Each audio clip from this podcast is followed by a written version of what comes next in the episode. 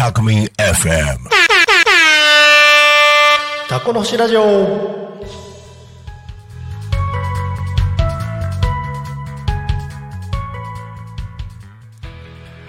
時刻は1時を迎えました。パーソナリティはタコの星キャンプ場オーナー新井が務めさせていただきます。今回も、えー、タコの星の魅力、えー、この地域の魅力、えー、この、えー、タコの星にまつわる、えー、エピソードを、えー、独り言にてお伝えさせていただきます。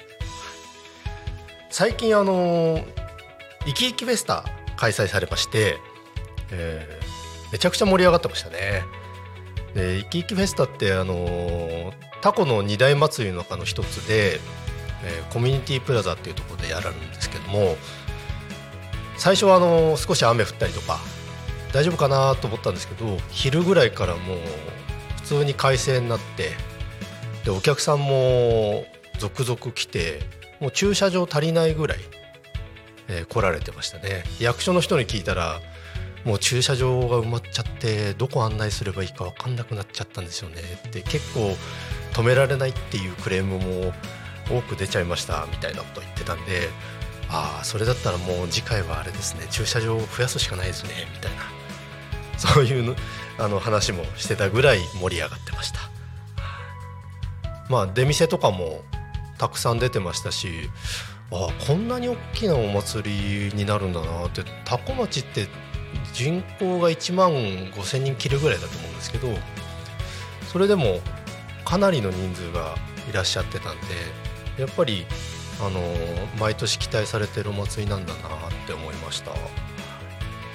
で小島貴弘さんってあのプレあのなんですかラジオパーソナリティの方もいらっしゃってて、まあ、ライブやったりとかやってたんですけどその語り部もすごいうまくて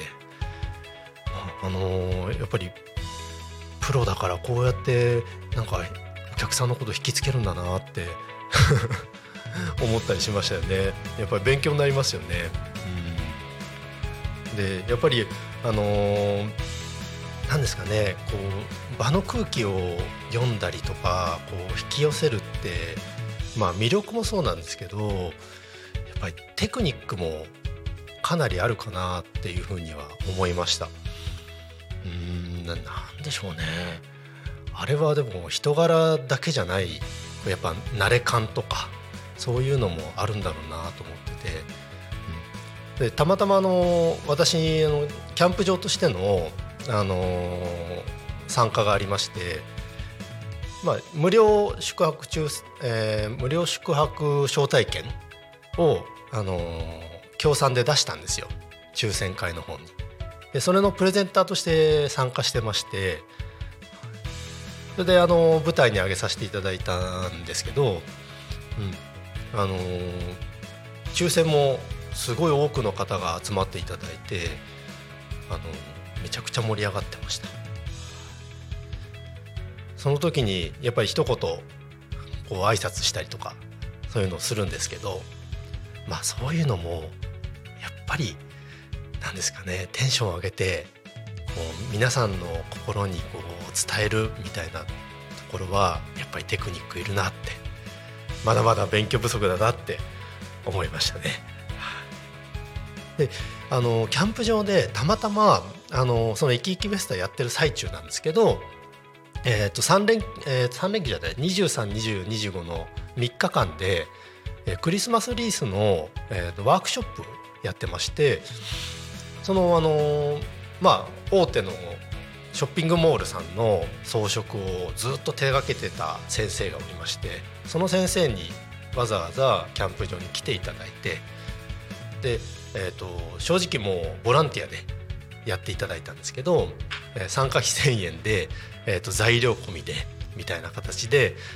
クリスマスリースを、まあ、作るっていう、まあ、講習会ですね、まあ、それを多くの方にご参加いただいたんです。やっぱりそれぞれお子さんもいられて、まあ、親御さんもいられて、まあ、もうおじいちゃんおばあちゃんいるみたいなお客さんとしているみたいな感じだったんですけどやっぱり、あのー、多種多様でそれぞれの個性がものすごい出るクリスマスリースになってて、うん、これあのー、やっぱり全く同じものができないんですよねセンスがやっぱり違うんで。でそれぞれが結構いろんな魅力が出ててで何を伝えたいかとかそういうのが分かるようなものになっててすごい面白い、あのー、講習会でした。でまだ少し在庫が残っておりまして、えー、これ、えー、どうせだったらちょっとあの盛り上がったんで、毎週土日やってみようかと。お声がけいただいたらあのクリスマスリース作れるような講習会にしてみようかと。先生はちょっといないんですけどスタッフがその分あの習ってたりするんでまあその習ったことをお伝えしたりとかこういうふうにやるんですよって一緒に作ってみたりっていうことはできますんで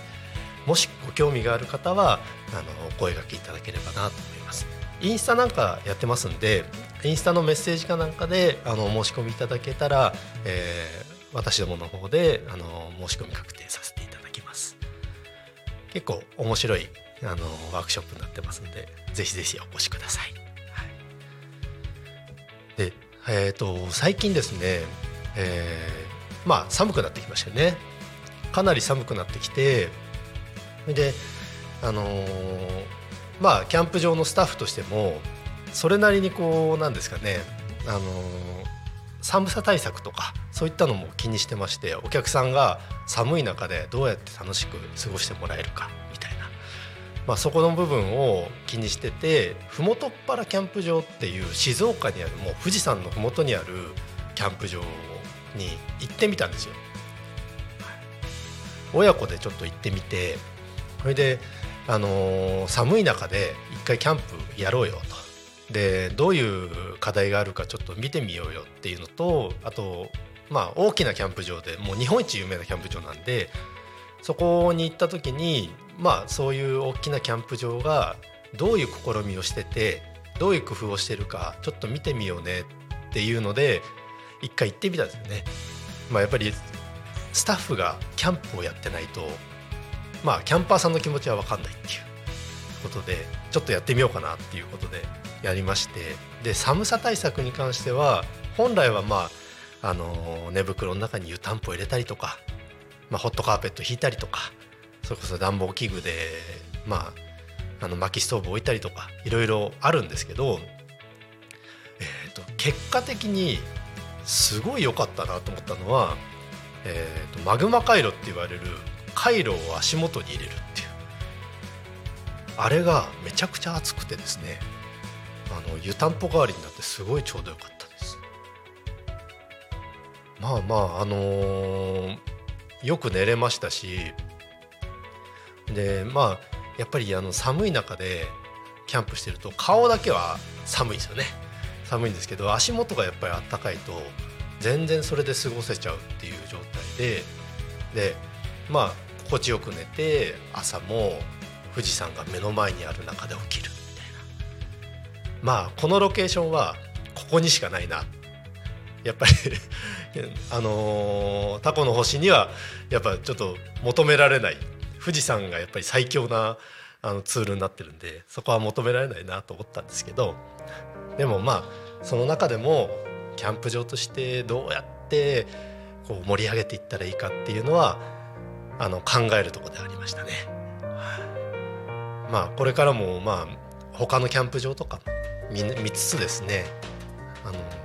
自分のキャンプ場がどうやってやったらお客さんに楽しんでもらえるかっていうのはあの引き続き考えていけたらなとは思っています。まあ、あのコミュニケーション取るのは一番、あのー、大事かなと思ってる節もあってあのお客さんと仲良くお話できてそれであの気持ちよく帰っていただけたらまあこの上ないっていうあのキャンプ場のスタイルです。そろそろ時間時刻が回ってまいりまして、えー、今回はイキイキフェスタとかリースとか元っ腹キャンプ場行ったっていうのをお話しさせていただきました。インスタとかでもやってますんでまたあのー、見ていただけたらと思います。本日は以上になります。バイバイ。